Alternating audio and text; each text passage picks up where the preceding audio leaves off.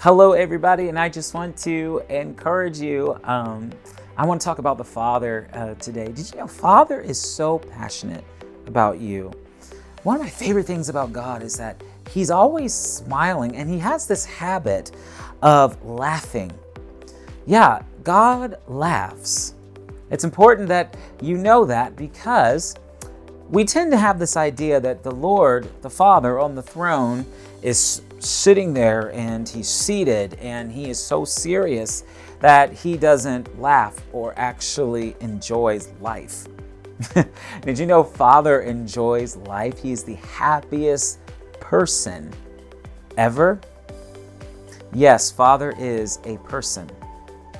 And so I want to bring this idea for you to think about.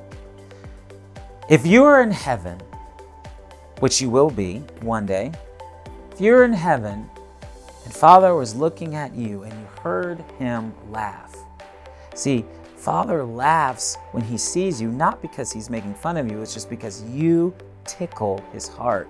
You bring so much joy to him that when he sees you, he smiles. It's contagious. Your presence, the joy that you bring to the Father, is so contagious. He smiles when he sees you. If you were to hear the Father laugh, what would it sound like? Would it be deep? Would it be a, a gut wrenching chuckle? What would his laugh sound like? I believe that we need to start thinking this way, using our imagination to picture the personality of Father. Satan hates the Father which is why he works so hard to corrupt the image of fatherhood. Because he knows that you have a Father in heaven who delights in you, who loves you with an everlasting love, who smiles and who listens with all of himself when you say his name. When you come before him boldly, he looks straight at you. He's not distracted. He's focused on you.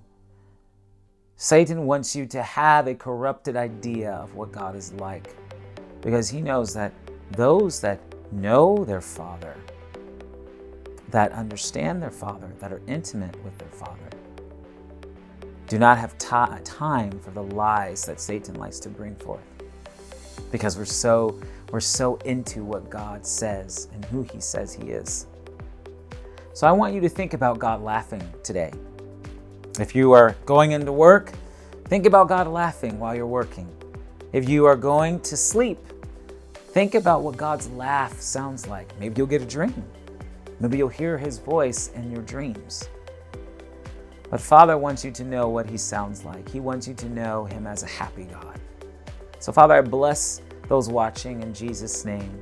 But I thank you that when they come before you, you see them and you are delighted in them. All right, guys, I'll talk to you later.